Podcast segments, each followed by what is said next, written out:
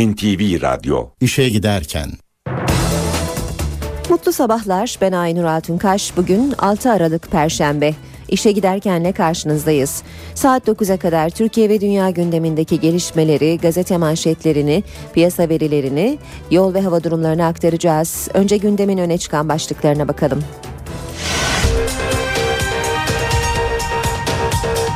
Karadeniz'de kaybolan 9 gemiciyi arama çalışmaları devam ediyor. Başbakan Erdoğan dokunulmazlık konusunda kararlı olduklarını söyledi. Irak Başbakanı Maliki CHP lideri Kılıçdaroğlu'nu Irak'a davet etti. Mısır'daki Cumhurbaşkanı protesto gösterilerinde 3 kişi öldü. Belediyeler yasasına köşkten onay çıktı. Galatasaray Şampiyonlar Ligi'nde Braga'yı 2-1 yenerek bir üst tura yükseldi. Fenerbahçe UEFA Avrupa Ligi'nde bugün Borussia Mönchengladbach'la karşılaşacak. İşe giderken gazetelerin gündemi.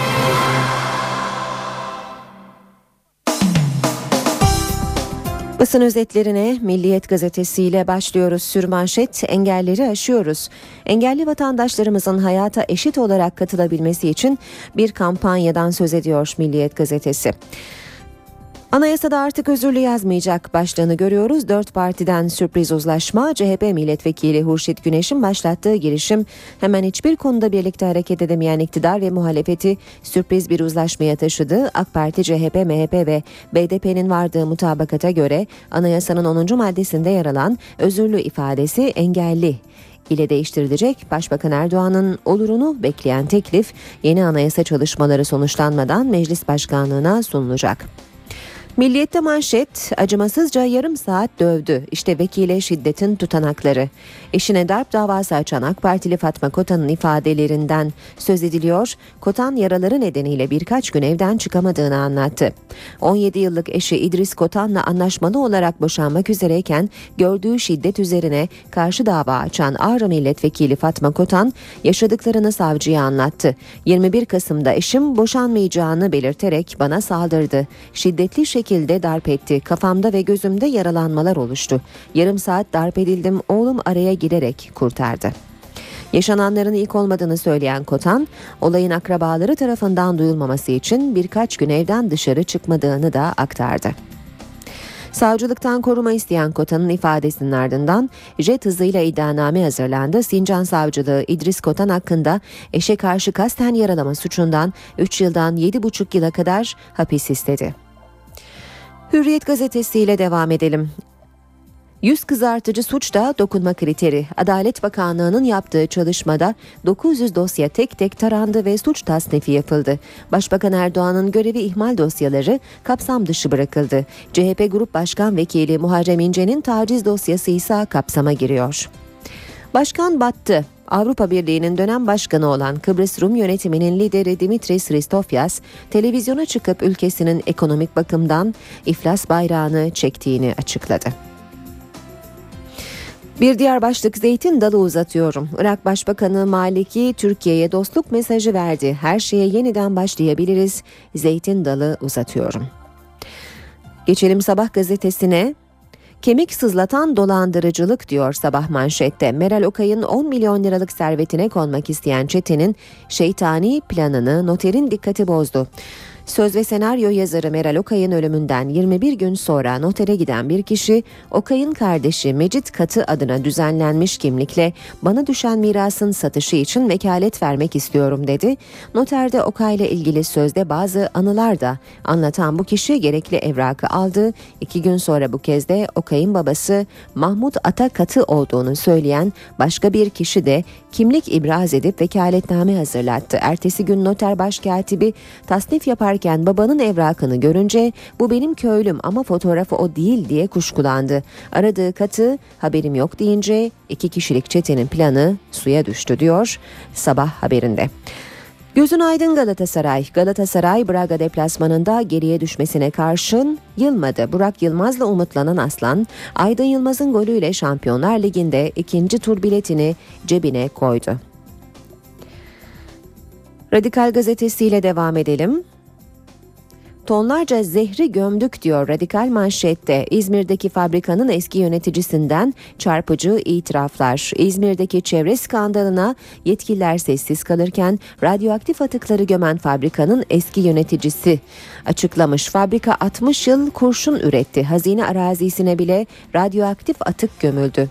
TAEK fabrikayı kısmen karantinaya aldı. Şimdi ne durumda bilmiyorum. Yüzeydeki ölçümle tehlike anlaşılmaz. Oradaki kurşun temizlenmeli. Cumhuriyet gazetesine bakalım. Kelepçeyle ameliyata diyor Cumhuriyet manşette. Kandıra F cezaevinde tutuklu bulunan avukat Bayır'a yönelik bir insanlık ayıbı yaşanıyor.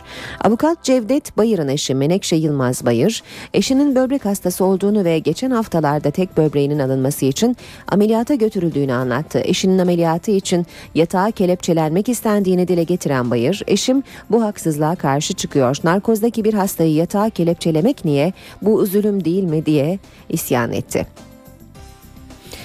Teyit geçtiyse bu ne? Türkiye'nin %16'sı yeterli yiyecek bulamazken lüks tüketim kriz dinlemiyor.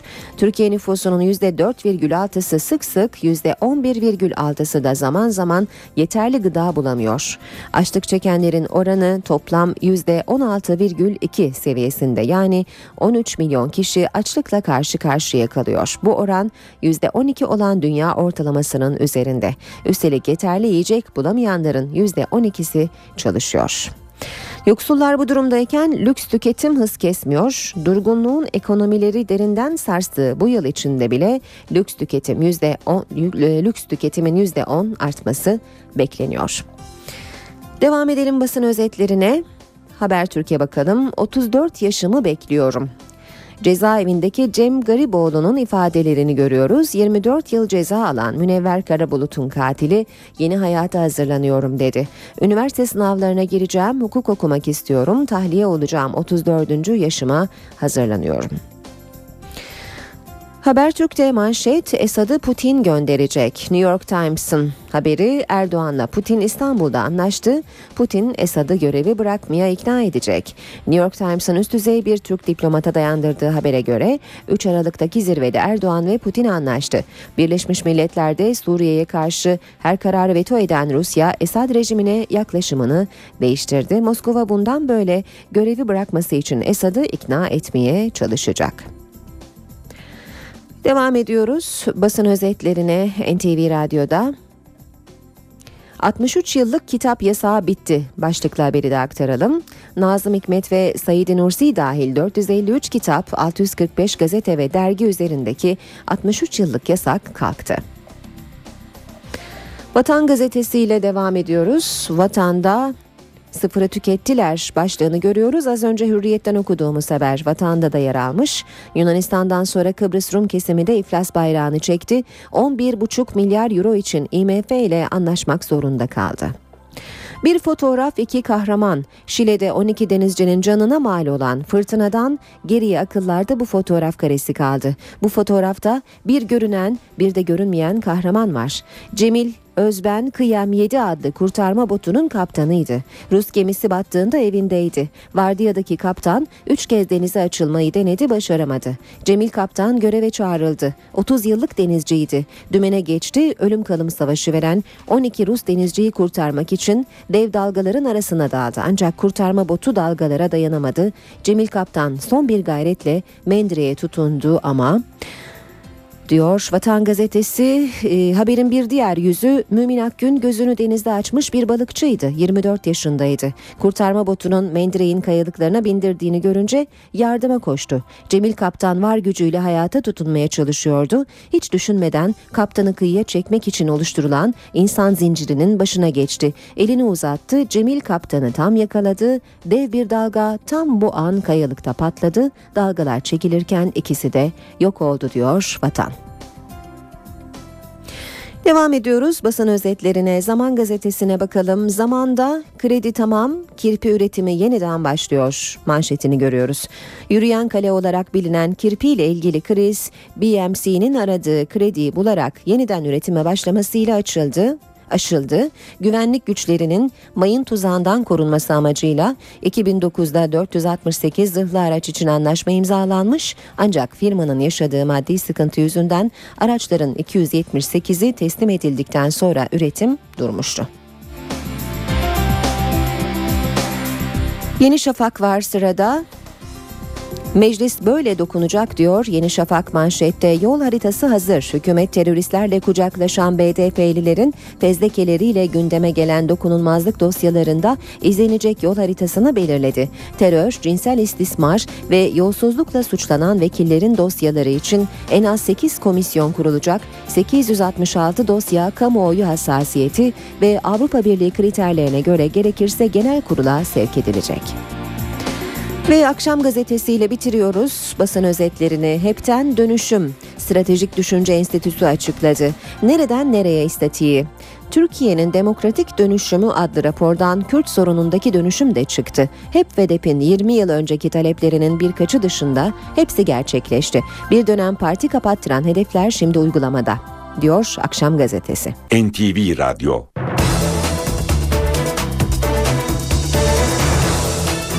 Saat 7.16 NTV Radyo'da işe giderken gündemin ayrıntılarıyla sürüyor.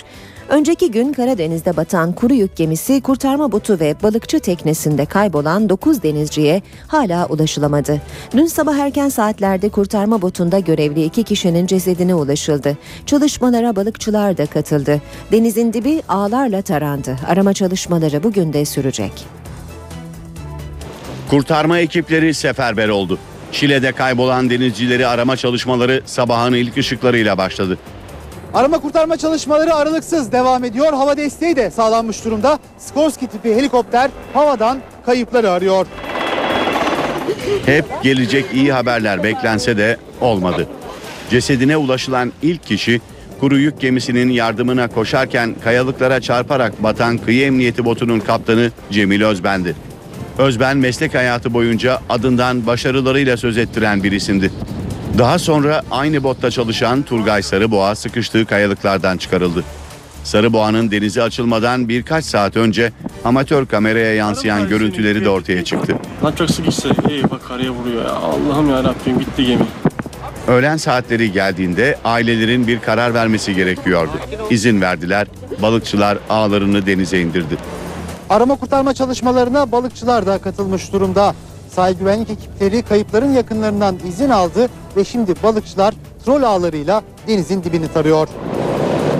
Aramalar bir yandan sürerken balıkçı barınağında bir de mont bulundu. Kimin montu bu? Bulunan montun kayıp denizcilerden Mehmet Gence ait olduğu ortaya çıktı. Batan kuru yük gemisindeki 7 gemi personeliyle balıkçı Mümin Akgün ve kurtarma botunda görevli Mehmet Genci arama çalışmaları sürüyor. Türkiye bu hafta sonundan itibaren yeni bir soğuk hava dalgasının etkisine giriyor. Ama kar yağışı dün birçok yerleşim birimiyle ulaşımın kesilmesine neden oldu bile. Bitlis'te 35 köyün yolu kapandı. Kar tüm yurtta etkisini gösterdi. Bitlis'te yoğun kar nedeniyle şehir içinde kar kalınlığı 25 santimetreyi buldu. 35 köye ulaşım sağlanamıyor. Hakkari ve Van'da da kar var. Kent merkezlerinde zincirsiz yola çıkan araçlar buzlanma nedeniyle trafikte kaldı. Yozgat'ta akşam saatlerinde başlayan kar yağışı kenti beyaza bürüdü. Belediye ekipleri cadde ve kaldırımlarda kar temizleme çalışmalarına başladı. Yoğun kar kazaları da beraberinde getirdi.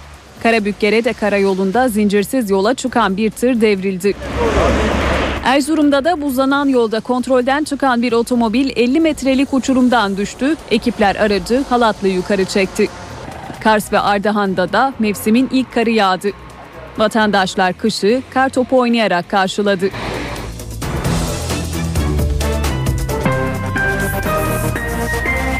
İşe giderken BDP'li vekillerin dokunulmazlıklarının kaldırılması konusu siyasetin en hararetli tartışmalarından.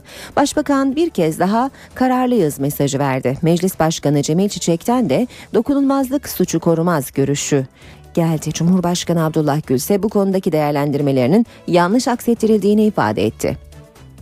Siyasetçi en uç fikirleri bile kürsü dokunulmazlığından hareketle parlamentomuzda ifade edebilir. Ancak bunu yaparken şiddeti ve şiddet kullananı övemez. Eğer BDP bir siyasi aktör olmak istiyorsa, sorunun çözümüne katkı yapmak istiyorsa meşru siyasetin dilini, araçlarını kullanmak zorundadır. BDP'lilerin dokunulmazlıklarının kaldırılması siyasetin sıcak gündem maddesi olmaya devam ediyor. Başbakan Recep Tayyip Erdoğan AK Parti il başkanlarına seslendi, kararlılık mesajını tekrarladı. Başbakan parti içinde dokunulmazlıkla ilgili fikir ayrılığı yaşandığı iddialarına da yanıt verdi. Biz kendi içimizde özgürce tartışan ama dışarıya çıktığımızda istişare sonucuna göre davranmayı, parti disiplinine uygun şekilde hareket etmeyi de ilke edinen bir partiyiz. Ekibimizle oturur, beraberce kapalı oturum yaparız. Bu istişareleri de Kızılay Meydanı'nda yapacak halimiz yok. Dokunulmazlıklar konusunda ilk kez konuşan Meclis Başkanı Cemil Çiçek ise dokunulmazlık milletvekillerine suç işleme özgürlüğü vermez dedi. Dokunulmazlık suçu korumaz. Suç işlerseniz yürürlükteki yasa uygulanır diye konuştu. Meclis Başkanı sürecin işleyişine ilişkinse bugünden yarına kaldırılacak gibi tartışılıyor ama bunun uzun bir prosedürü var hatırlatmasında bulundu. Niyetlerimiz çok ötesinde bakıyorum yansıyor birçok kişi, birçok konu. Bizim söylediklerimizin üzerinden farklı farklı herkes e, şeyler çıkartmaya çalışıyor. Dolayısıyla bunlar da rahatsızım açıkçası. Cumhurbaşkanı Abdullah Gül de BDP'li milletvekillerinin dokunulmazlıklarının kaldırılması ile ilgili bir kez daha konuştu. Tartışmanın kamuoyuna yansıtılma şeklinden rahatsız olduğunu açıkladı. Cumhurbaşkanının rahatsızlığı dokunulmazlıklar konusunda 1994'teki DEP örneğini hatırlatarak yaptığı uyarı sonrasındaki gelişmeler. İnşallah memleket için herkesin iyisi olur. Dokunulmazlık konusu muhalefetin de yakın takibinde. CHP sadece BDP'lilerin değil, diğer dosyaların da raftan indirilmesini istiyor. MHP bu tavrı ipe un seriliyor şeklinde değerlendiriyor. BDP'den de siyasete meclis çatısı altında devam edeceğiz açıklaması geldi. Dokunulmazlık tartışması sürerken Van Cumhuriyet Başsavcılığı BDP milletvekili Özdal Üçer'le ilgili hazırlanan fezlekeyi Adalet Bakanlığı'na gönderdi. Halka silahlanın çağrısı yapmakla suçlanan Üçer'in dokunulmazlığının kaldırılması istendi. Muhalefet partileri de dokunulmazlık konusundaki görüşlerini tekrarladı. CHP kürsü dokunulmazlığı hariç dokunulmazlıkların sınırlandırılması ısrarını sürdürdü. Kalpazanlık suç değil mi? Sayın Başbakan da dokunulmazlığını kaldırsın. Kalpazanlıkla suçlanıyor. Ben söylemiyorum. Savcı fezlekesinde suçlanıyor. O zaman kalpazanlıkla suçlandığın davada sen de yargılanabil. Aklanabilirsen aklan. MHP ise 10 milletvekilinin dokunulmazlık dosyalarına başka milletvekilleri hakkındaki dosyaların eklenmesine karşı çıktı. Hodri meydan gelsinler. Öyle şey yapmasınlar, ipi un sermesinler. Ve tartışmaların birinci derece muhatabı BDP. BDP meclis çatısı altında siyasete devam mesajı verdi. Biz e, dokunulmayan milletvekilleri değiliz zaten. Sürekli bize dokunuluyor. Kaldırılsa ne olur, kaldırılmasa ne olur? Siyasetimizi de Türkiye Büyük Millet Meclisi çatısı altında yapmaya devam edeceğiz. Hiç kimse bizi bu parlamentodan kovamaz. Hiç kimsenin buna hakkı yoktur. Türkiye'nin ilk ombudsmanı seçilen Nihat Ömeroğlu mecliste protestoların gölgesinde yemin etti.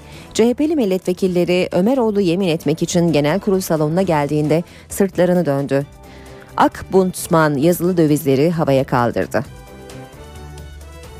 namusum ve şerefim üzerine and içerim. Kamu baş denetçisi seçilen Mehmet Nihat Ömeroğlu Meclis Genel Kurulu'nda yemin ederek göreve başladı. Ömeroğlu kürsüdeyken CHP sıralarında protesto vardı. Evet sayın milletvekilleri and içme töreni bitti. Dönebilirsiniz artık. Cumhuriyet Halk Partisi grubu olarak bugün e, yemin ederken sırtımızı döndük. Tanımıyoruz dedik. CHP'li milletvekilleri genel kurul salonunda sırtlarını döndü. Bazıları da üzerinde Ömeroğlu ile diğer 5 denetçinin fotoğraflarının bulunduğu Akbutsman yazan dövizleri havaya kaldırarak protesto etti. Hepsi iliğine kadar AKP'li. Tarafsız davranman, özgür davranman mümkün değil. Tam bir tarafsızlık. Baş denetçi Ömeroğlu genel kurul salonundan ayrıldıktan hemen sonra açıklama yaptı. Tarafsız olacağını vurguladı. Yargıtay'da görev yaparken verdiği Hrant Dink kararı ile ilgili eleştirileri yanıtladı. Merhumun dosyada gerçek kimliği Fırat Dink olarak görülüyordu. Gazetesinde ise takma adı Hrant Dink'ti. Bu açıklamada amacımız dosyada sanığın kimliğinin maddi gerçeği bulmak adına önemli olmadığını, kişilerin üzerlerine atılı suç ve delillerin önemli olduğunu açıklamak içindi. Ömeroğlu'nun baş denetçi seçilmesine hükümet içinden de tepki geldi. Kültür ve Turizm Bakanı Ertuğrul Günay, Ömeroğlu'nun seçilmesinin isabetli olmadığını belirterek baş denetçilik kurumuna zarar verir kaygısıyla kendisine oy vermedim dedi. Avrupa İnsan Hakları Mahkemesi'nde hak ihlalleri nedeniyle açılan davaların azaltılmasını amaçlayan bireysel başvuru hakkı acemilik engeline takıldı. 23 Eylül'de başlayan uygulama kapsamında Anayasa Mahkemesi'ne 1050 başvuru yapıldı ancak %62'si hatalı çıktı.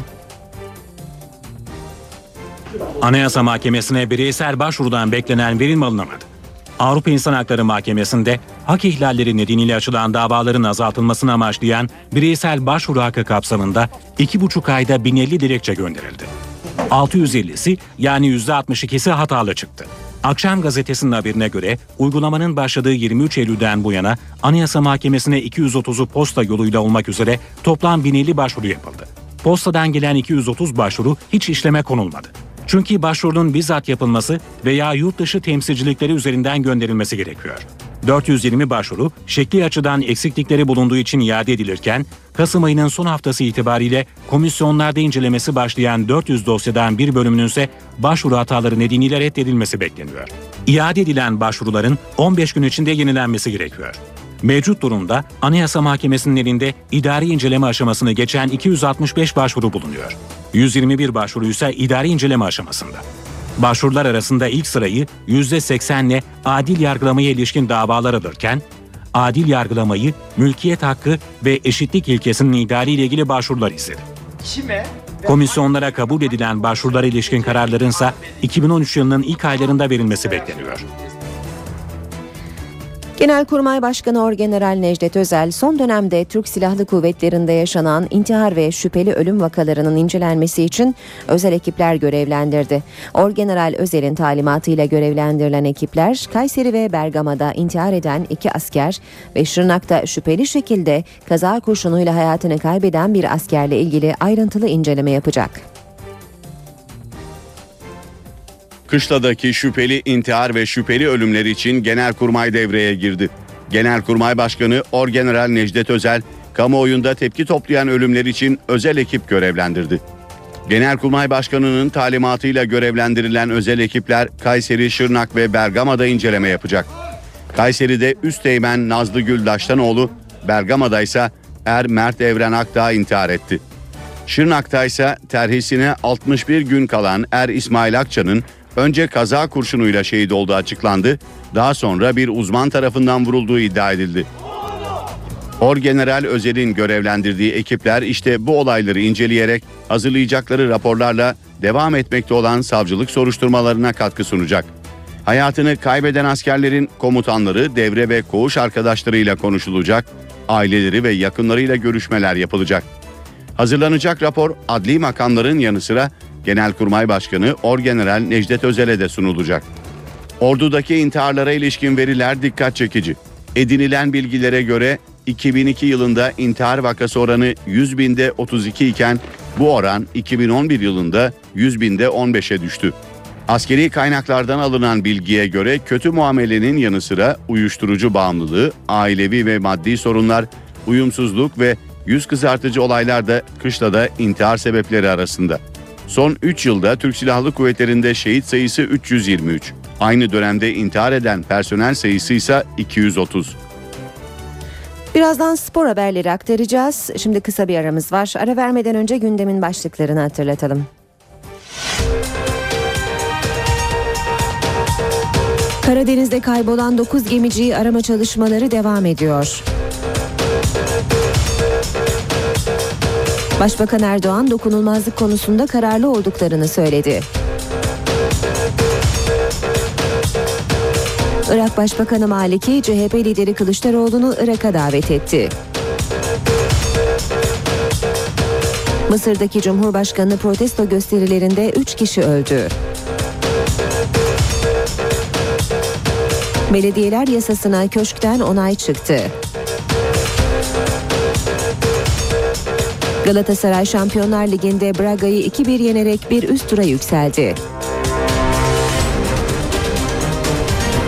Fenerbahçe UEFA Avrupa Ligi'nde bugün Borussia Mönchengladbach'la karşılaşacak.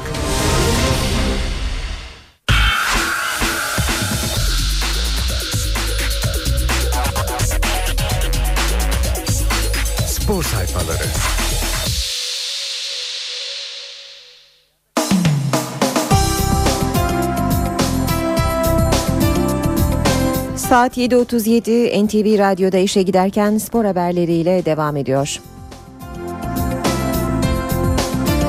Hürriyet gazetesinden başlayalım bu bölüme.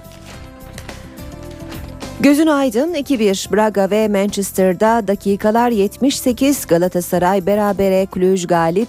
Bu skorlara göre Cimbom gruptan çıkamıyor. Son 16'ya Rumenler kalıyor ama sürpriz gollerin adamı Aydın sahneye çıkıyor ve milyonları sevince boğuyor. Galatasaray geriye düştü ama pes etmedi. Yılmaz soyadlı iki isimden Burak beraberliği Aydın galibiyeti getirdi. Yine devler bekliyor. Şampiyonlar Ligi'nde son 16 takım arasına kalan Galatasaray'ın muhtemel rakipleri de belli oldu. Olası rakipler Paris Saint Germain, Schalke 04, Malaga, Borussia Dortmund, Juventus, Bayern Münih ve Barcelona. Bu arada 20 Aralık Perşembe günü Nyon'da e, kuralların çekileceğini hatırlatalım. Avrupa'nın da kralı Burak Ronaldo ile birlikte grupların en golcü futbolcusu oldu. Braga'yı da boş geçmeyen Burak Yılmaz 6 gole ulaşarak Devler Ligi'nde bir sezonda en çok gol atan Türk oyuncu unvanını da elde etti. Milli Yıldız 2012 yılı içinde 54 resmi maçta 32 gol kaydetti. Devre arasında her şeyi anladık. Terim takımdaki Manchester nasılsa yener düşüncesini ancak devre arasında atabildiklerini söyledi. 30,9 e, milyon euro bir maçtan fazlasıydı. Galatasaray başardı ve kasasını doldurup geleceğe daha güvenle bakmaya başladı. Cimbom'un Şampiyonlar Ligi geliri rakiplerini kıskandıracak boyuta ulaştı. Sarı Kırmızılar şimdiye kadar elde ettikleri 30,9 milyon euronun üstüne çeyrek finale kalırsa 3,9 milyon euro daha koyacak. Yarı finalin ödülü 4,9 milyon, finalin ödülü ise 6,5 milyon euro. 97 gün önce bildi. Kurallar çekildi ve Terim biz bu gruptan çıkarız diye yazıp imzaladı. Aylar öncesinden 10 puan toplayacaklarını söyledi. Abdurrahim Albayrak grupta Manchester United, Braga ve Cluj ile eşleştiklerinde Fatih Terim'in bir hesap yaptığını ve bu hesabını da aynen tuttuğunu anlattı. Devam ediyoruz. Basın özetlerine spor gazetelerinden, spor sayfalarından e, aktaralım. Messi'nin 85 laneti, Gerd Müller'in 85 gollük rekorunu kırmak isteyen Barcelonalı Yıldız'ın Benfica karşısında 85. dakikada dizi döndü. Sahalardan ne kadar uzak kalacağı belirsiz. Devam edelim. Fenerbahçe cephesiyle Mönchengladbach karşılaşmasının onun için farklı bir anlamı var. Bu grup, e, bu gurur Recep'in Fenerbahçe'nin Avrupa kupalarında oynayan en genç ikinci ismi olacak. Sarı lacivertli takımda en son 17 yıl önce 17 yaşındaki Yüksel Kepoğlu Göteborg maçında sahaya 11'de çıkmıştı. Aynı yaştaki Recep Niyaz da bu akşam şans bulursa tarihe geçecek. Fenerbahçe 4 devle eşleşebilir. Şampiyonlar Ligi'nde grup maçları dün oynanan 90 dakikalar sonrasında bitti. Devler Ligi'nde bulunduğu grubu 3. sırada bitirip UEFA Avrupa Ligi'ne katılacak olan takımlarında bir diğer temsilcimiz Fenerbahçe ile karşılaşma ihtimalleri bulunuyor. İşte Şampiyonlar Ligi'nden grubunda 3. olarak elenip yoluna UEFA Avrupa Ligi'nde devam edecek olan ve Fenerbahçe'nin muhtemel rakipleri arasına giren 4 takım Batya Borisov, Ajax, Dinamo Kiev ve Zenit. Devam ediyoruz. Yine Fenerbahçe cephesinden aktaralım. Fenerbahçe rekorunu kırmak için sahada Fenerbahçe bu akşam Mönchengladbach'la oynuyor. Şükrü Saracoğlu stadındaki maç saat 20'de başlayacak. Karşılaşma Star TV, NTV Radyo ve NTV Spor Radyo'dan canlı yayınlanacak. Fenerbahçe taraftarından Almanları şaşırtan jest Mönchengladbach'ı çiçek vererek karşılayan sarı lacivertli taraftar rakip teknik direktöre sürpriz yaptı diyor Haber. Başkanla sorunum olmaz. Aykut Kocaman Aziz Yıldırım'la konuşmadığı iddialarını yanıtladı. Inter'le Snyder'le ilgili transfer söylentilerini de yalanladı. Sarı lacivertli teknik adam Fenerbahçe gibi kurumsallaşma anlamında ileri bir adım atmış kulüpte böyle bir şey olmaz, olmamalı da zaten dedi. Devam ediyoruz. Hürriyetten aktarmaya Alman modeli Beşiktaş yeni stadı Almanya'daki örneklerden birine göre yapacak. Siyah beyazlar İnönü stadını en son teknolojiyle inşa edecek. Başkan Fikret Orman ve yönetici Umut Güner'in Saadettin Saran'la Almanya'da yaptığı incelemeler sonuçlandı. Beşiktaş Yönetim Kurulu bir hafta içinde yeni stadyumun modeli için karar verecek. Ve son başlık hürriyetten Trabzonspor'un 11 farklı futbolcusu rakip fileleri havalandırmayı başardı. Bu takımda herkes gol atıyor. Fırtına tek yönden esmiyor. Geride kalan 14 haftada rakip fileleri 17 kez sarstılar. Söz konusu futbolcular Adrian Olcan, Halil Emerson, Volkan Vitek, Enrique Soner Sapara, Yanko ve Yasin. Milliyet gazetesinin spor haberleriyle devam ediyoruz. İlk başlık Yılmaz Savaşçı. Galatasaray Braga'da bıkmadı usanmadı. Burak Yılmaz ve Aydın Yılmaz'la muhteşem bir zafere imza attı. Portekiz ekibi önüne tedirgin çıkan Cimbom, Mossoro'nun golüyle devreyi yeni kapadı. Cluj'un Manchester galibiyeti ve Fatih Terim'in ustaca manevraları ikinci 45'te temsilcimizi ayaklandırdı. Burak'ın enfes kafası Aydın'ın dokunuşuyla ağlar sarsıldı. Aslan Şampiyonlar Ligi'nde ikili averajla tur atladı. Ustalık eseri Galatasaray'la birlikte UEFA Kupası'nı kaldıran Terim 6. kez katıldığı Şampiyonlar Ligi'nde ilk kez gruptan çıktı. Fatih Hoca Galatasaray'ın Avrupa'da daha söyleyecek çok sözü var dedi. Devam ediyoruz. Milliyetten aktarmaya kulübeye bakın Fenerbahçe Teknik Direktörü Aykut Kocaman Salih ve Recep'e fazla şans verememekten duyduğu üzüntüyü yakın çevresiyle paylaştı. Bizde Krasic ve Mehmet Topuz bile yedek ifadelerini kullandı. Hatırlatalım Fenerbahçe'de bugün Avrupa Ligi C grubunun son maçında Mönchengladbach'ı ağırlıyor. Saat 20'deki maç e, Star TV, NTV Radyo ve NTV Spor Radyo'dan canlı yayınlanacak. Bir taşla iki kuş İnönü Stadı'nın yapımı için Alman Sport 5 firmasına daha yakın görünen Beşiktaş bu konuda anlaşma sağlayacak şirketten başlangıç için 30 milyon euro isteyecek deniyor. Bu haberde de Milliyetten bir başlık daha aktararak bitirelim bu bölümü. Banvit'e çifte darbe. Eurocup'taki temsilcimiz liderlik maçında konuk ettiği Valencia'ya son periyotta teslim oldu. Grubun diğer mücadelesinde Oliver Baskets Ukrayna'da Azomaş'ı devirince Banvit'in son hafta gideceği Almanya deplasmanı kader maçı olduğu maç 70-84'lük skorla sona erdi. Spor haberlerini bitiriyoruz böylece. Şimdi İstanbul trafiğine bakalım. İşe giderken. Fatih Sultan Mehmet Köprüsü Anadolu Avrupa geçişinde yoğunluk Küçük Bakkalköy'den başlıyor ve köprü girişine kadar devam ediyor. Ters yönde ise Etiler katılımı itibariyle başlayan yoğunluk köprü üzerinde sona eriyor. Boğaziçi Köprüsü'nde Çamlıca'dan başlayan yoğunluk Avrupa yakasına geçişte köprü üzerine kadar etkili. Ters yönde ise Zincirli Kuyu gerisinden başlıyor yoğunluk ve köprü çıkışında da bir süre devam ediyor. Tem'de Mahmut Bey'den itibaren yoğunluk Hastal'a kadar etkili. Hastal'dan sonra da yoğun ama akıcı bir trafik var. Maslak kavşağına kadar. Ters yönde ise Karayolları Mahallesi Tekstil kent arasında trafik yoğun seyrediyor. O 3'te Mahmut Bey'den e, Bayrampaşa'ya kadar trafik oldukça yoğun. Ters yönde ise Hal Mahmut Bey arası yoğun seyrediyor. E5 karayolunda Çoban Çeşme'den başlayan yoğunluk Ok Meydanı'na kadar aralıksız olarak devam ediyor. Ters yönde ise sadece Şirin Evler Çoban Çeşme arasının yoğun olduğunu görüyoruz. Bir diğer yoğun bölge Ambarlı Küçükçekmece istikameti ters yönde de Küçükçekmece Avcılar Hacı Şerif arasında trafik yoğun seyrediyor. Anadolu yakasına da bakalım. Maltepe Bostancı arasında yoğun bir trafik olduğunu gözlüyoruz. Bu yoğunluk e, Bostancı'dan Kozyatağı yönünde e, biraz daha artıyor. Devamında ise Göztepe Kavşağı Uzunçayır arasında trafiğin seyri oldukça yavaş.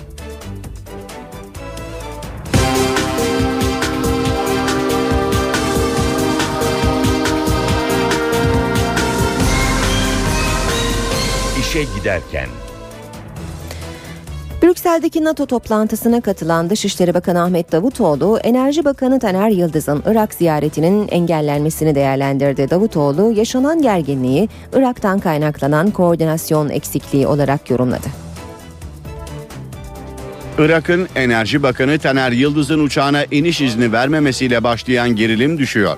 Brüksel'de basın mensuplarıyla bir araya gelen Dışişleri Bakanı Ahmet Davutoğlu, Bakan Yıldız'ın uçağının engellenmesini Irak'ın kendi içindeki iletişim kopukluğu olarak yorumladı. E, maalesef son anda e, verilen diplomatik izne rağmen e, şu veya bu gerekçeyle e, Sayın Enerji Bakanımızın e, seyahatini ile ilgili bir engel çıkarılmış olması Türkiye ile Irak arasındaki bir problemden daha çok bir de Irak arasında da ciddi bir iletişim ve e, karar alma mekanizmasında bir koordinasyon eksikliğinin işaretidir. Dışişleri Bakanı Irak'la Türkiye'nin eski dostluğuna vurgu yaparak iki komşu ülke arasındaki ziyaretlerin devam edeceğinin altını çizdi. Enerji Bakanı Taner Yıldız da uçak krizinin Türkiye'nin Irak'taki faaliyetlerini etkilemeyeceğini açıkladı. Hayır notalık bir durum yok. Karşılıklı teyit edilen bilgilerin tefsik edilmesi yani e, sunulması e, söz konusu. Onu Dışişleri Bakanlığımız yürütüyor. Biz de sonuçlarını hep beraber kamuoyuyla paylaşırız. Yani burada o manada bir bilgi eksikliğinin olmadığını gördük ama bir iletişim eksikliğinin olduğunun farkına vardık. Erbil'deki enerji konferansına katılmak üzere yola çıkan Bakan Taner Yıldız'ın uçağı Irak'ın izin vermemesi üzerine Kayseri'ye inmişti. Irak, hava sahasının tüm özel uçuşlara kapatıldığını ve Türkiye'ye özel bir uygulama bulunmadığını bildirmişti.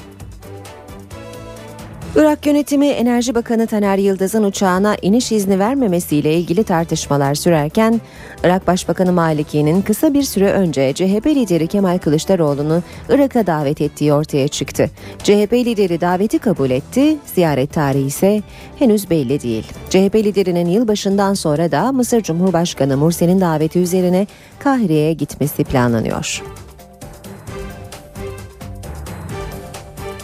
Irak Başbakanı Nuri El Maliki geçen ay sonunda CHP lideri Kılıçdaroğlu'nu Irak'a davet etti. Kılıçdaroğlu da bu daveti kabul etti. CHP liderine davet 25 Kasım'da İstanbul'da görüştüğü Irak Parlamentosu Dış İlişkiler ve Güvenlik Komisyonu Başkanı Hammudi tarafından iletildi. CHP liderinin Bağdat ziyaretinin tarihi ise henüz belli değil. Kılıçdaroğlu'nun sadece Bağdat'ı değil, Süleymaniye, Kerkük, Necef ve Erbil kentlerini de ziyaret etmesi bekleniyor. CHP liderine bir davette Mısır Cumhurbaşkanı Mursi'den geldi. Daveti kabul eden Kılıçdaroğlu 2013'ün ilk aylarında Mısır'a gitmeye hazırlanıyor. CHP Genel Başkanı, Genel Başkan Yardımcısı Faruk Loğlu başkanındaki bir heyeti de Bağdat'a gönderiyor. 25 Aralık'ta gerçekleşecek ziyarette CHP heyeti, Türkiye-Irak ilişkilerinin masaya yatırılacağı bir konferansa katılacak. Toplantıda Maliki'nin dört bakanı da yer alacak. Öte yandan CHP'nin Suriye Devlet Başkanı Beşar Esad'la Amerikalı gazeteci Austin Tice'ın kurtarılması için temasları da sürüyor. Son olarak gazetecinin çalıştığı kurumun yetkilileri CHP'lilerle temasa geçerek Tice'ın son olarak görüldüğü yer ve zamanla ilgili detayları paylaştı. CHP yönetiminin Austin Tice ve çalıştığı kurum yetkililerinden edindiği bilgileri de Suriye yönetimiyle paylaştığı öğrenildi. Suriye'nin Türkiye sınırına yakın bölgelerinde muhaliflerle Esad güçleri arasındaki çatışmalar yine şiddetlendi. Savaş uçakları muhaliflerin kontrolündeki Tel Abyad'ı bombaladı. Tel Abyad'la komşu Akçakale ilçesi tedirgin. Hatay'da da Bükülmez köyünde bir tarlaya top mermisi düştü. Suriye sınırında gerginlik sürüyor. Suriye savaş uçakları sınıra 5 dakika mesafedeki Tel Abyad'ı bombaladı. Çatışmalar uzun süredir Ceylanpınar'ın karşısındaki Resulayn'da devam ediyordu. Esad birlikleri rotasını bu kez Tel Abyad'a çevirdi. Savaş uçakları Türkiye sınırına yakın bölgede muhaliflerin kontrolünde bulunan Tel Abyad ilçe merkezini bombaladı. Çatışma sınırın Türkiye tarafını da etkiledi. Burada bir şey yok ya. Şanlıurfa'nın Akçakale ilçesinde duyulan yoğun silah sesleri tedirginliğe yol açtı.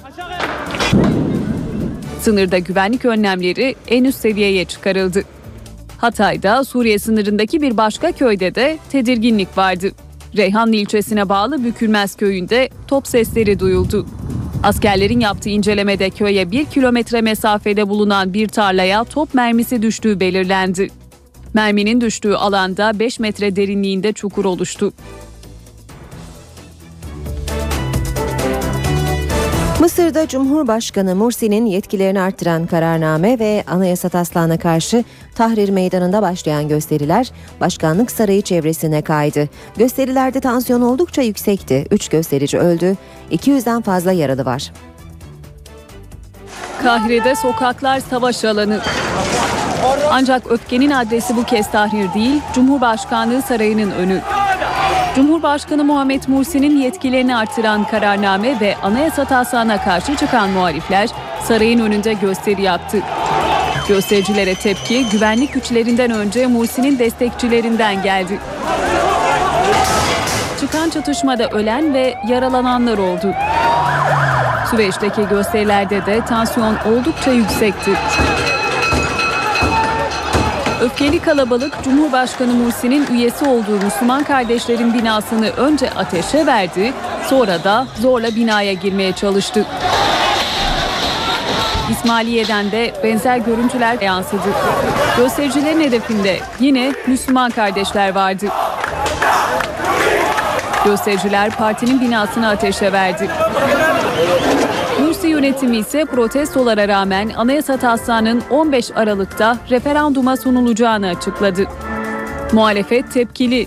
Mısır'da muhalefetin önde gelen isimleri arasında yer alan Muhammed El Baradey, ülkede yaşananlardan Mursi'yi sorumlu tuttu ve yetkilerini iptal etmesini istedi. NTV Radyo NTV Meteoroloji evinden merhaba. Batıda Anadolu sıcaklıkları 2-3 derece yükseltti ama bugün Trakya, yarınsa batı ve iç kesimlerde sıcaklıklar yeniden ve hızla azalacak.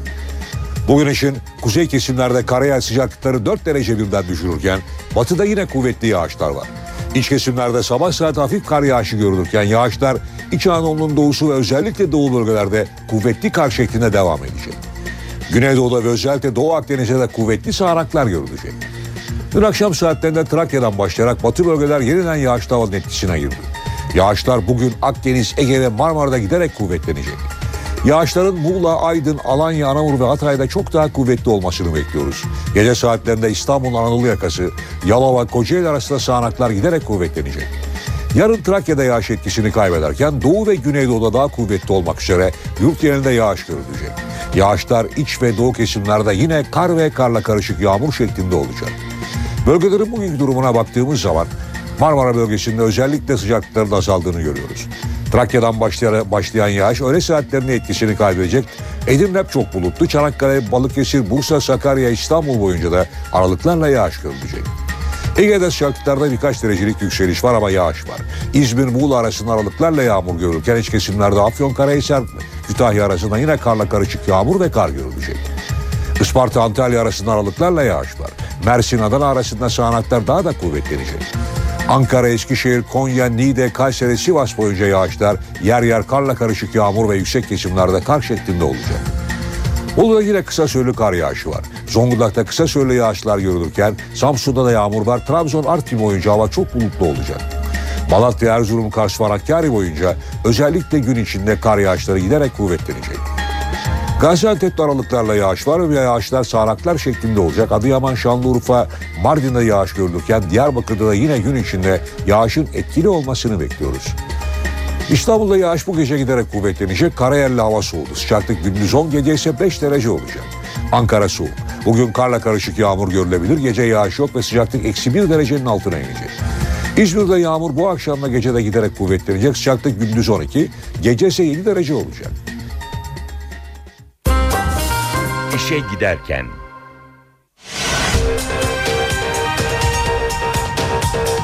Karadeniz'de kaybolan 9 gemiciyi arama çalışmaları devam ediyor. Başbakan Erdoğan dokunulmazlık konusunda kararlı olduklarını söyledi. Irak Başbakanı Maliki CHP lideri Kılıçdaroğlu'nu Irak'a davet etti.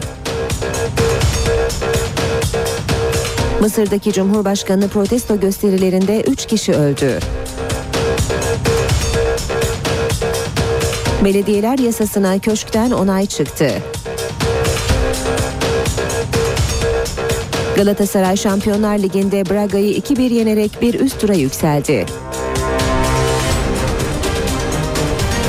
Fenerbahçe UEFA Avrupa Ligi'nde bugün Borussia Mönchengladbach'la karşılaşacak. İşe giderken gazetelerin gündemi. İşe giderken gazetelerin gündemi.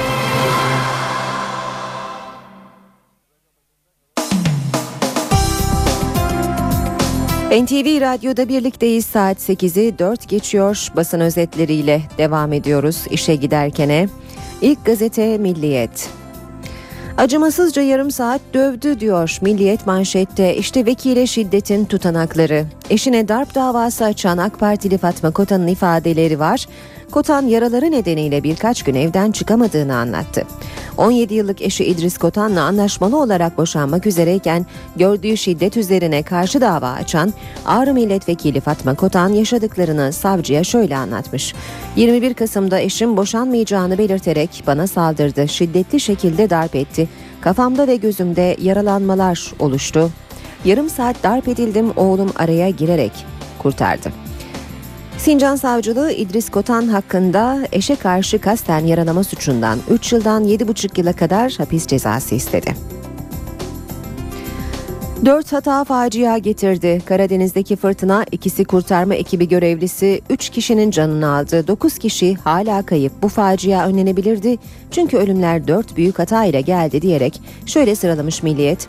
Kurtarma botu güvenliydi ancak rüzgar hızının 70 kilometreyi aştığı havada denizde hiç çıkarmamak gerekiyordu. Havadan kurtarma denenebilirdi. Yardım bekleyen gemiye kestirmeden ulaşmak isteyen kaptan yanlış seçim yaptı. Denizi ortalasa kıyıdan uzaklaşıp kayalıklara çarpmayacaktı. Kıyıda ayrı bir ekip beklese can simidi ya da halat atarak azgın dalgalarla boğuşanları kurtarabilirdi ama öyle bir ekip yoktu. Kurtarma çalışmasına giden ekip özel bir kıyafet giymemişti. Kayalıklarda can veren kaptanın üzerinde can yeleği bile yoktu. Kabustan rüyaya 2-1 Braga'yı deplasmanda yıkan Cimbom Şampiyonlar Ligi'nde gruptan çıkmayı başardı. Aslan ilk yarıyı 1-0 yenik kapattı. Kulüc'ün Manchester önünde 1-0 öne geçtiği haberi sarı kırmızılı taraftarın yüreğini ağzına getirdi. İkinci yarıda Terim'in müdahalesiyle kendine gelen Cimbom Burak ve Aydın'ın golleriyle üst turu kucakladı. Hürriyetle devam edelim. Yüz kızartıcı suçta dokunma kriteri diyor Hürriyet manşette. Adalet Bakanlığı'nın yaptığı çalışmada 900 dosya tek tek aran, tarandı ve suç tasnifi yapıldı. Başbakan Erdoğan'ın görevi ihmal dosyaları kapsam dışı bırakıldı. CHP Grup Başkan Vekili Muharrem İnce'nin taciz dosyası ise kapsama giriyor. Bir başka haber başkan battı başlığını taşıyor. Avrupa Birliği'nin dönem başkanı olan Kıbrıs Rum yönetiminin lideri Dimitris Ristofyas televizyona çıkıp ülkesinin ekonomik bakımdan iflas bayrağını çektiğini açıkladı. 17,5 milyar euro acil krediye ihtiyaçları olan Ristofyas, memur ve emekliler daha da zor durumda kalacak ama kan ağlayarak Avrupa Birliği'nin kurtarma koşullarını kabul etmek zorunda kaldım. Etmeseydim tam iflas yaşayacaktık dedi. E, Vatan Gazetesi'nde de haberi görüyoruz. Sıfırı tükettiler başlığıyla Yunanistan'dan sonra Kıbrıs Rum kesimi de iflas bayrağını çekti. 11,5 milyar euro için IMF ile anlaşmak zorunda kaldı. Bir fotoğraf iki kahraman Şile'de 12 denizcinin canına mal olan fırtınadan geriye akıllarda bu fotoğraf karesi kaldı. Bu fotoğrafta bir görünen bir de görünmeyen kahraman var diyor. Vatan bu fotoğrafla haberinde Cemil Özben, Kıyam 7 adlı kurtarma botunun kaptanıydı. Rus gemisi battığında evindeydi. Vardiyadaki kaptan 3 kez denize açılmayı denedi, başaramadı. Cemil kaptan göreve çağrıldı. 30 yıllık denizciydi. Dümene geçti. Ölüm kalım savaşı veren 12 Rus denizciyi kurtarmak için dev dalgaların arasına daldı. Ancak kurtarma botu dalgalara dayanamadı. Cemil kaptan son bir gayretle Mendre'ye tutundu. İşte o an bu fotoğrafta yer alıyor. Vatan gazetesinde E, iki kahramandan biri Cemil Kaptan, bir diğeri ise Mümin Akgün. Mümin Akgün'ün Cemil Kaptan'ı kurtarmaya çalışırken onun da dalgalara e, kapıldığı ifade ediliyor haberin ayrıntılarında. Devam edelim. Basın özetlerine vatanın ardından Sabah gazetesine bakalım. Sabahta kemik sızlatan dolandırıcılık başlığını manşette görüyoruz. Meral Okay'ın 10 milyon liralık servetine konmak isteyen çetenin şeytani planını noterin dikkati bozduğu deniyor haberde ve ayrıntılarda biri Meral Okay'ın e, kardeşi bir diğeri de babası olarak kendini tanıtan iki kişilik e, çetenin e, planlarının nasıl bozulduğu ayrıntılı olarak yer alıyor haberde. Cumhuriyet gazetesine Bakalım kelepçeyle ameliyata diyor Cumhuriyet manşette. Kandıra F tipi cezaevinde tutuklu bulunan avukat Bayır'a yönelik bir insanlık ayıbı yaşanıyor. Avukat Cevdet Bayır'ın eşi Menekşe Yılmaz Bayır, eşinin böbrek hastası olduğunu ve geçen haftalarda tek böbreğinin alınması için ameliyata götürüldüğünü anlattı. Eşinin ameliyatı için yatağa kelepçelenmek istendiğini dile getiren Bayır, eşim bu haksızlığa karşı çıkıyor. Narkozdaki bir hastayı yatağa kelepçelemek niye? Bu zulüm değil mi diye isyan etti. Teğet geçtiyse bu ne? Başlığını görüyoruz. Türkiye'nin %16'sı yeterli yiyecek bulamazken lüks tüketim kriz dinlemiyor. Türkiye nüfusunun %4,6'sı sık sık %11,6'sı da zaman zaman yeterli gıda bulamıyor. Açlık çekenlerin oranı toplam %16,2 seviyesinde. Yani 13 milyon kişi açlıkla karşı karşıya kalıyor. Yoksullar bu durumdayken lüks tüketim hız kesmiyor. Durgunluğun ekonomileri derinden sarstığı bu yıl içinde bile lüks tüketimin %10 artması bekleniyor. Habertürk'le devam edelim. Cumhuriyet'in ardından cezaevindeki Cem Gariboğlu ile yapılan görüşmenin ayrıntıları var Habertürk'te. 34 yaşımı bekliyorum. 24 yıl ceza alan Münevver Karabulut'un katili yeni hayata hazırlanıyorum dedi. Habertürk'te manşetse Esad'ı Putin gönderecek. New York Times Erdoğan'la Putin İstanbul'da anlaştı. Putin Esad'ı görevi bırakmaya ikna edecek diye yazmış. New York Times'ın üst düzey bir Türk diplomata dayandırdığı habere göre 3 Aralık'taki zirvede Erdoğan ve Putin anlaştı. Birleşmiş Milletler'de Suriye'ye karşı her kararı veto eden Rusya, Esad rejimine yaklaşımını değiştirdi deniyor haberin ayrıntılarında. Akşam gazetesi var sırada. Hepten dönüşüm diyor manşet Stratejik Düşünce Enstitüsü açıkladı. Nereden nereye istatistiği? Türkiye'nin Demokratik Dönüşümü adlı rapordan Kürt sorunundaki dönüşüm de çıktı. HEP ve DEP'in 20 yıl önceki taleplerinin birkaçı dışında hepsi gerçekleşti. Bir dönem parti kapattıran hedefler şimdi uygulamada, diyor akşam haberinde. Yeni Şafak'la devam edelim. Meclis böyle dokunacak demiş manşet. Yol haritası hazır. Hükümet teröristlerle kucaklaşan BDP'lilerin fezlekeleriyle gündeme gelen dokunulmazlık dosyalarında izlenecek yol haritasını belirledi. Terör, cinsel istismar ve yolsuzlukla suçlanan vekillerin dosyaları için en az 8 komisyon kurulacak. 866 dosya kamuoyu hassasiyeti ve Avrupa Birliği kriterlerine göre gerekirse genel kurula sevk edilecek. Zaman gazetesi var sırada. Kredi tamam, kirpi üretimi yeniden başlıyor. Yürüyen kale olarak bilinen kirpi ile ilgili kriz, BMC'nin aradığı krediyi bularak yeniden üretime başlamasıyla aşıldı. Güvenlik güçlerinin mayın tuzağından korunması amacıyla 2009'da 468 zırhlı araç için anlaşma imzalanmış ancak firmanın yaşadığı maddi sıkıntı yüzünden araçların 278'i teslim edildikten sonra üretim durmuştu. Kalan 190 kirpinin 3-4 ay içinde tamamlanacağı belirtiliyor. Ve radikalle bitiriyoruz. Tonlarca zehri gömdük diyor radikal manşette. İzmir'deki fabrikanın eski yöneticisinden çarpıcı itiraflar. Fabrika 60 yıl kurşun üretti. Hazine arazisine bile radyoaktif atık gömüldü. TAEK fabrikayı kısmen karantinaya aldı. Şimdi ne durumda bilmiyorum. Yüzeydeki ölçümle tehlike anlaşılmaz. Oradaki kurşun temizlenmeli.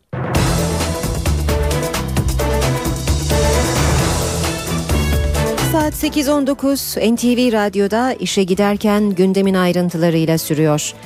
Önceki gün Karadeniz'de batan kuru yük gemisi kurtarma botu ve balıkçı teknesinde kaybolan 9 denizciye hala ulaşılamadı. Dün sabah erken saatlerde kurtarma botunda görevli iki kişinin cesedine ulaşıldı. Çalışmalara balıkçılar da katıldı. Denizin dibi ağlarla arandı. Arama çalışmaları bugün de sürecek. Kurtarma ekipleri seferber oldu. Şile'de kaybolan denizcileri arama çalışmaları sabahın ilk ışıklarıyla başladı. Arama kurtarma çalışmaları aralıksız devam ediyor. Hava desteği de sağlanmış durumda. Skorsky tipi helikopter havadan kayıpları arıyor. Hep gelecek iyi haberler beklense de olmadı. Cesedine ulaşılan ilk kişi kuru yük gemisinin yardımına koşarken kayalıklara çarparak batan kıyı emniyeti botunun kaptanı Cemil Özben'di. Özben meslek hayatı boyunca adından başarılarıyla söz ettiren bir isimdi. Daha sonra aynı botta çalışan Turgay Sarıboğa sıkıştığı kayalıklardan çıkarıldı. Sarıboğa'nın denize açılmadan birkaç saat önce amatör kameraya yansıyan görüntüleri de ortaya çıktı. Lan çok sıkıştı. Eyvah karaya vuruyor ya. Allah'ım ya Rabbim bitti gemi. Öğlen saatleri geldiğinde ailelerin bir karar vermesi gerekiyordu. İzin verdiler, balıkçılar ağlarını denize indirdi. Arama kurtarma çalışmalarına balıkçılar da katılmış durumda. Sahil güvenlik ekipleri kayıpların yakınlarından izin aldı ve şimdi balıkçılar trol ağlarıyla denizin dibini tarıyor. Aramalar bir yandan sürerken balıkçı barınağında bir de mont bulundu. Bulunan montun kayıp denizcilerden Mehmet Gence ait olduğu ortaya çıktı. Vatan Kuru Yük gemisindeki 7 gemi personeliyle balıkçı Mümin Akgün ve kurtarma botunda görevli Mehmet Genci arama çalışmaları sürüyor. BDP'li vekillerin dokunulmazlıklarının kaldırılması konusu siyasetin en hararetli tartışmalarından. Başbakan bir kez daha kararlıyız mesajı verdi. Meclis Başkanı Cemil Çiçek'ten de dokunulmazlık suçu korumaz görüşü geldi. Cumhurbaşkanı Abdullah Gül ise bu konudaki değerlendirmelerinin yanlış aksettirildiğini ifade etti. Siyasetçi en uç fikirleri bile kürsü dokunulmazlığından hareketle parlamentomuzda ifade edebilir. Ancak bunu yaparken şiddeti ve şiddet kullananı övemez. Eğer BDP bir siyasi aktör olmak istiyorsa, sorunun çözümüne katkı yapmak istiyorsa meşru siyasetin dilini, araçlarını kullanmak zorundadır. BDP'lilerin dokunulmazlıklarının kaldırılması siyasetin sıcak gündem maddesi olmaya devam ediyor. Başbakan Recep Tayyip Erdoğan AK Parti il başkanlarına seslendi, kararlılık mesajını tekrarladı. Başbakan parti içinde dokunulmazlıkla ilgili fikir ayrılığı yaşandığı iddialarına da yanıt verdi. Biz kendi içimizde özgürce tartışan ama dışarıya çıktığımızda istişare sonucuna göre davranmayı, parti disiplinine uygun şekilde hareket etmeyi de ilke edinen bir partiyiz. Ekibimizde oturur, beraberce kapalı oturum yaparız. Bu istişareleri de Kızılay Meydanı'nda yapacak halimiz yok. Dokunulmazlıklar konusunda ilk kez konuşan Meclis Başkanı Cemil Çiçek ise dokunulmazlık milletvekillerine suç işleme özgürlüğü vermez dedi. Dokunulmazlık suçu korumaz. Suç işlerseniz yürürlükteki yasa uygulanır diye konuştu. Meclis Başkanı sürecin işleyişine ilişkinse bugünden yarına kaldırılacak gibi tartışılıyor ama bunun uzun bir prosedürü var hatırlatmasında bulundu. Niyetlerimizin çok ötesinde bakıyorum yansıyor birçok kişi, birçok konu. Bizim söylediklerimizin üzerinden farklı farklı herkes e, şeyler çıkartmaya çalışıyor. Dolayısıyla bunlar da rahatsızım açıkçası. Cumhurbaşkanı Abdullah Gül de BDP'li milletvekillerinin dokunulmazlıklarının kaldırılması ile ilgili bir kez daha konuştu. Tartışmanın kamuoyuna yansıtılma şeklinden rahatsız olduğunu açıkladı.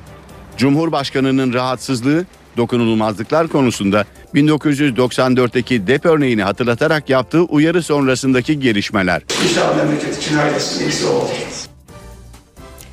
Irak yönetiminin Enerji Bakanı Taner Yıldız'ın uçağına iniş izni vermemesiyle ilgili tartışmalar sürerken Irak Başbakanı Maliki'nin kısa bir süre önce CHP lideri Kemal Kılıçdaroğlu'nu Irak'a davet ettiği ortaya çıktı. CHP lideri daveti kabul etti, ziyaret tarihi ise henüz belli değil.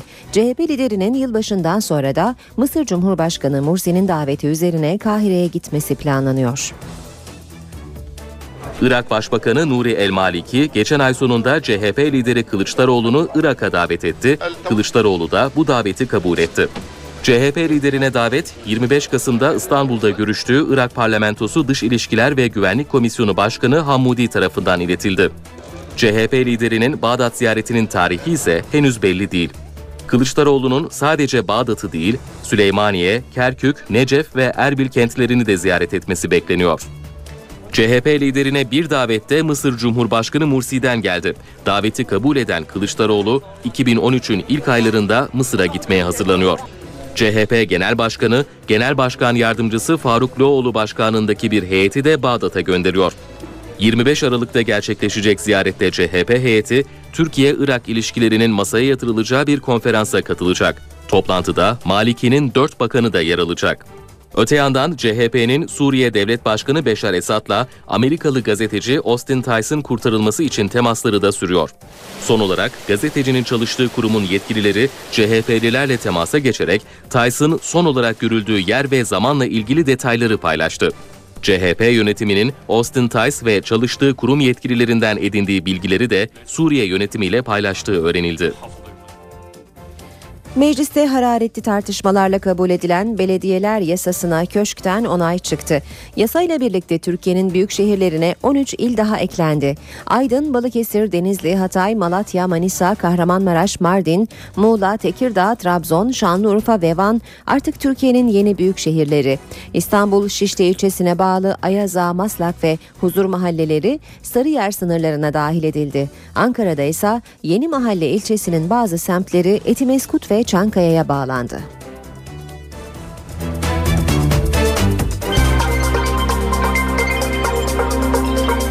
Ankara gündemi.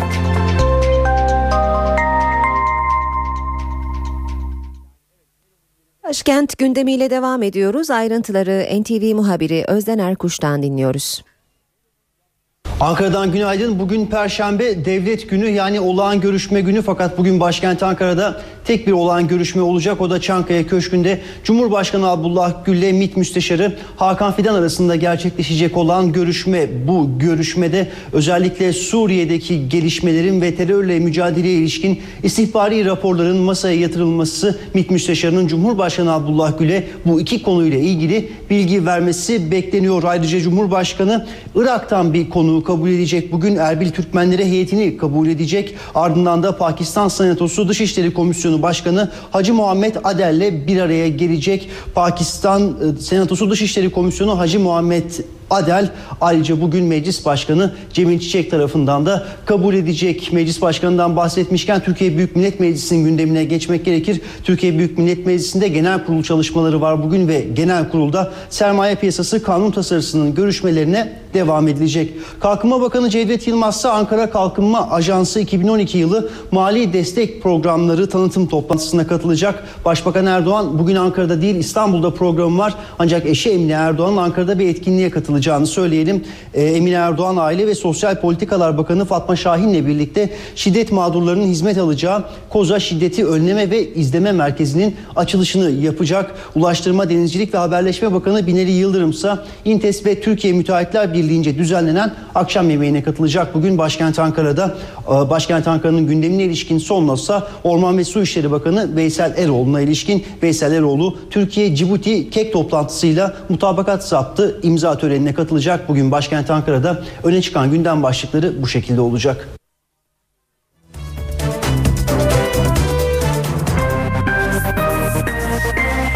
İşe giderken.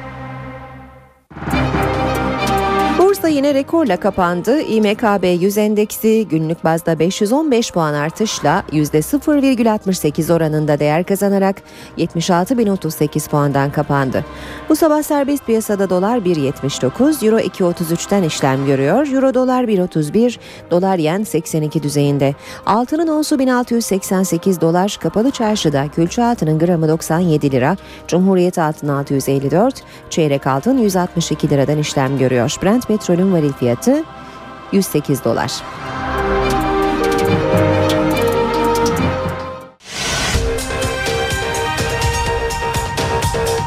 Karadeniz'de kaybolan 9 gemiciyi arama çalışmaları devam ediyor.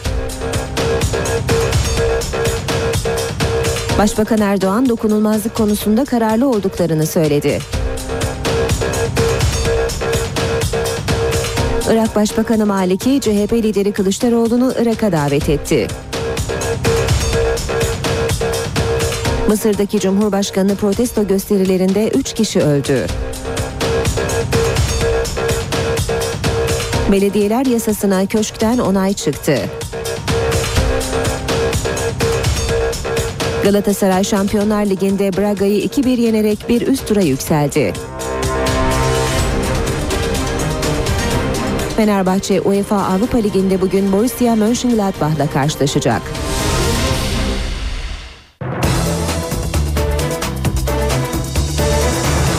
Saat 8.36 NTV Radyo'da işe giderken devam ediyor. İstanbul trafiğindeki son duruma bakalım şimdi. D100 Karayolu'nda Hacı Şerif Avcılar yönünde meydana gelen bir kaza var. Bir diğer kaza Basın Ekspres yolunda iki telli Güneşli arasında e, Güneşli yönünde meydana geldi bu kazada. Yine D100'de İncirli yan yol Merter yönünde meydana gelen bir başka kaza var. Kazaların olduğu bölgelerde trafik oldukça yoğun seyrediyor. Köprülerle devam edelim. Anadolu Avrupa geçişinde Fatih Sultan Mehmet Köprüsü'nün yoğunluğu Kozyatağı itibariyle başlıyor. Bu yoğunluk daha da geriye Bostancı'ya doğru uzanmakta. Köprü girişine kadar da yoğun olarak devam ediyor trafik. Ters yön akıcı etiler katılımında hafif bir yoğunluk görüyoruz. Devamında trafik açık.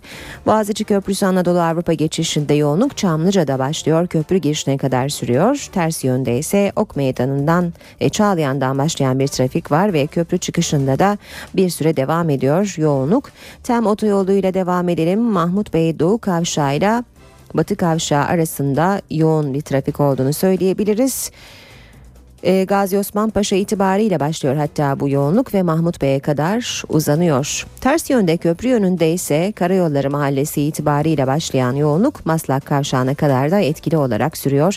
Yeniden e, D100'e dönelim. Topkapı Anıt Mezar'dan Ok Meydanı'na kadar trafik oldukça yoğun seyrediyor. Ters yönde Ok Meydanı Ayvansaray arasında yoğun ilerleyen bir trafik var. Anadolu yakasında Maltepe kavşağından Bostancı yönüne kadar e, Bostancı'ya kadar yoğun bir trafik olduğunu söyleyebiliriz. Ters yönde Küçük Yalı Maltepe arasında trafik yavaş ilerliyor. İşe giderken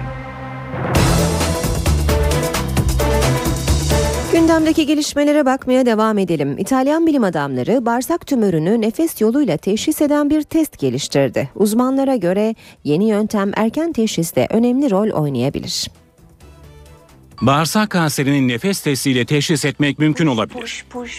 İtalyan bilim adamları bağırsaklarda tümör olup olmadığını anlamaya yarayan bir test geliştirdi. Yarısı bağırsak kanseri hastası olan 80 kişi üzerinde denenen test şimdilik %76 oranında doğru sonuç verdi. Yeni yöntem tümörlerin vücutta oluşturduğu kimyasalların tespit edilmesine dayanıyor. İtalyan bilim adamları nefesteki bu kimyasal gazları tanıyan elektronik bir aygıtla geliştirdi. Böylece sağlıklı insanların vücudunda bulunmayan bu kimyasalların nefeste bulunup bulunmadığı anlaşılabiliyor. Araştırmalar sürerken uzmanlar testin bağırsak kanserinin erken teşhisinde önemli rol oynayacağını belirtiyor. Dünya çapında tüberküloz, diyabet ve diğer kanser türlerin nefes yoluyla teşhisi için çalışmalar yapılıyor. Küresel ısınmanın etkileri giderek daha çok hissediliyor. Bunun çok nadir bir olumlu yönü de var. Norveç'ten yola çıkan bir tanker ilk defa azalan buzullar nedeniyle Kuzey Kutup Denizi'nden geçerek Japonya'ya ulaştı. Söz konusu rotanın Asya'ya yolculuğu kısalttığı ve gemilerin daha az yakıt kullandığı belirtiliyor. Deniz ticaretinde yeni bir yol açılıyor. Rus Gazprom şirketinin işlettiği doğal gaz yüklü dev bir tanker Norveç'ten yola çıkarak Rusya'nın kuzeyinden Japonya'ya ulaştı. Daha önce buzullar böyle bir yolculuğa engel oluşturuyordu. Ama küresel ısınmanın etkisiyle buzulların erimesi geminin kuzey rotasını takip etmesine olanak verdi. Olayın bir de başka boyutu var. Söz konusu rotanın Asya'ya yolculuğu kısalttığı ve gemilerin daha az yakıt kullandığı belirtiliyor. Bu yolculuğun Rusya'nın kutuplarda doğal gaz tesisi kurma planlarını kuvvetlendireceği yorumları yapılıyor. Asya dünyanın en fazla doğal gaz ithalatçısı olarak biliniyor. Japonya'nın da Fukushima nükleer santralindeki felaketin ardından doğal gaz tüketimine ağırlık verdiğine dikkat çekiliyor. Amerikan Uzay ve Havacılık Dairesi NASA, Eylül ayında Kuzey Kutbu'nda deniz yüzeyindeki buzun 1979'dan bu yana en düşük seviyede olduğunu belirlemişti. Uluslararası Şeffaflık Örgütü 2012 yılı yolsuzluk raporunu açıkladı. 176 ülkenin değerlendirildiği raporda Danimarka, Finlandiya ve Yeni Zelanda yolsuzluğun en az görüldüğü ülkeler olarak belirlendi. Türkiye ise geçen yıla göre 2 sıra yükselerek 54. oldu. Raporun en alt sıralarında ise Somali, Afganistan ve Kuzey Kore var. Uluslararası Şeffaflık Örgütü Transparency International'ın yıllık yolsuzluk raporu açıklandı. Ülkelerin 100 puan üzerinden değerlendirildiği raporda Danimarka, Finlandiya ve Yeni Zelanda 90 puanla birinciliği paylaştı. Dünya çapında yolsuzlukla mücadeleyi amaçlayan örgütün raporuna göre 2011'de 56. olan Türkiye ise aldığı 49 puanla 54. sıraya yükseldi. Kamu sektöründe en fazla yolsuzluğun tespit edildiği ülkelerin başında ise Somali, Afganistan ve Kuzey Kore bulunuyor. 3 ülke 100 üzerinden 8 puan alarak listenin son sıralarını paylaştı. Listede Almanya 13, Japonya 17 ve Amerika Birleşik Devletleri de 19. sırada yer buldu. Raporda değerlendirilen 176 ülkeden 3'te ikisinin 50 puanın altında kalması dikkat çekti.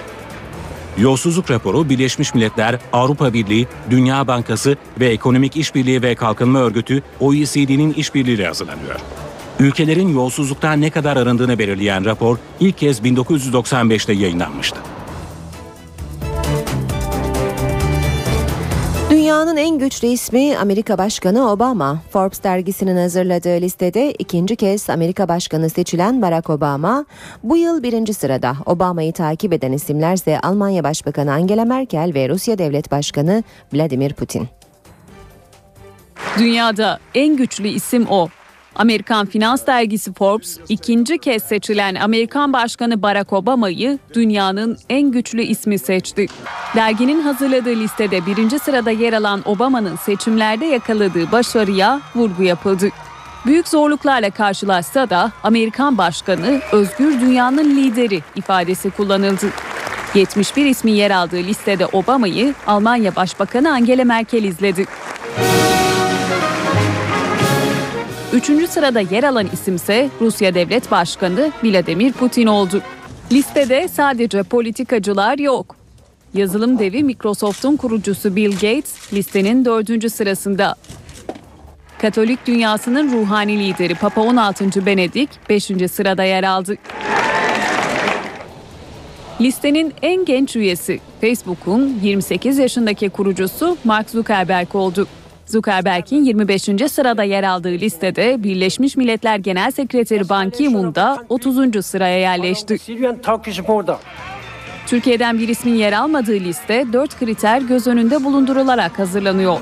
Listede yer alan kişilerin etkiledikleri insan sayısı, kendi etki alanlarının ötesine güç yayabilmeleri, önemli mali kaynakların kontrolünü ellerinde tutmaları ve son olarak da güçlerini ne derece etkili kullanabildikleri göz önünde bulunduruluyor.